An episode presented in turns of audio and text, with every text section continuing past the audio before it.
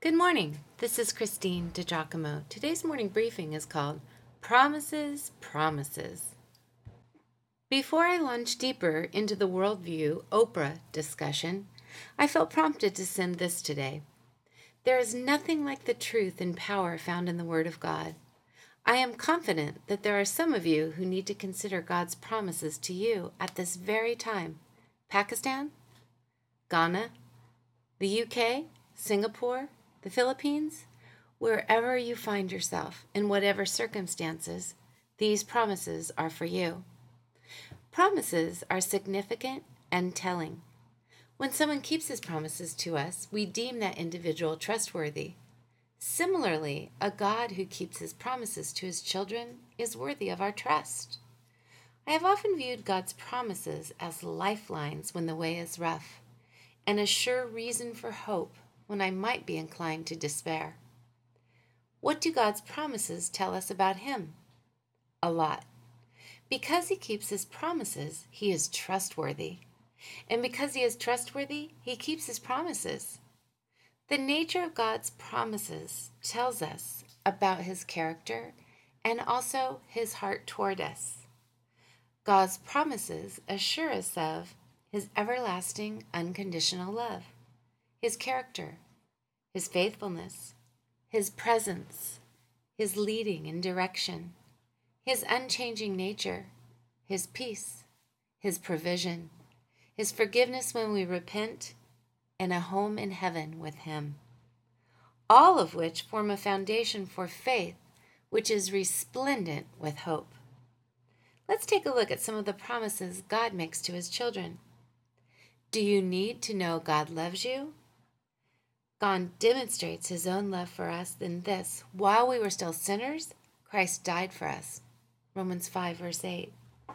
And then also in Romans, something we just read actually, for I am convinced that neither death nor life, nor angels nor demons, neither the present nor the future, nor any powers, neither height nor depth, nor anything else in all creation will be able to separate us from the love of God that is in Christ Jesus our Lord.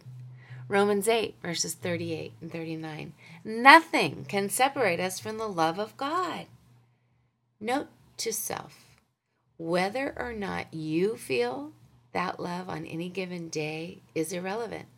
It does not interrupt or change the fact that God loves you. Get it? Your feeling it is immaterial. It's the truth that He loves you. Do you need to make a decision? How about this from Psalm 32? I will instruct you and teach you in the way you should go. I will counsel you and watch over you. And from Isaiah, whether you turn to the right or to the left, your ears will hear a voice behind you saying, This is the way, walk in it. Isaiah 30, verse 21. My friend, are you worried? Are you anxious? From Deuteronomy chapter 31 The Lord Himself goes before you and will be with you. He will never leave you nor forsake you. Do not be afraid. Do not be discouraged. And Jesus, come to me, all you who are weary and burdened, and I will give you rest. Take my yoke upon you and learn from me, for I am gentle and humble in heart, and you will find rest for your souls. Matthew 11, verses 28 and 29. Do you wonder if God is faithful? How about this from Lamentations chapter 3? Because of the Lord's great love, we are not consumed, for his compassions never fail. They are new every morning. Great is your faithfulness. Do you feel guilty? Are you weighed down by your sins or failures? If we confess our sins, he is faithful and just and will forgive us our sins and purify us from all unrighteousness. 1 John 1, verse 9. My friend, are you being tempted? Afraid that you're going to give in or cave? How about this? God is faithful. He will not let you be tempted beyond what you can bear.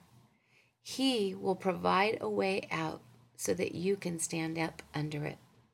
1 Corinthians chapter 10 and verse 13.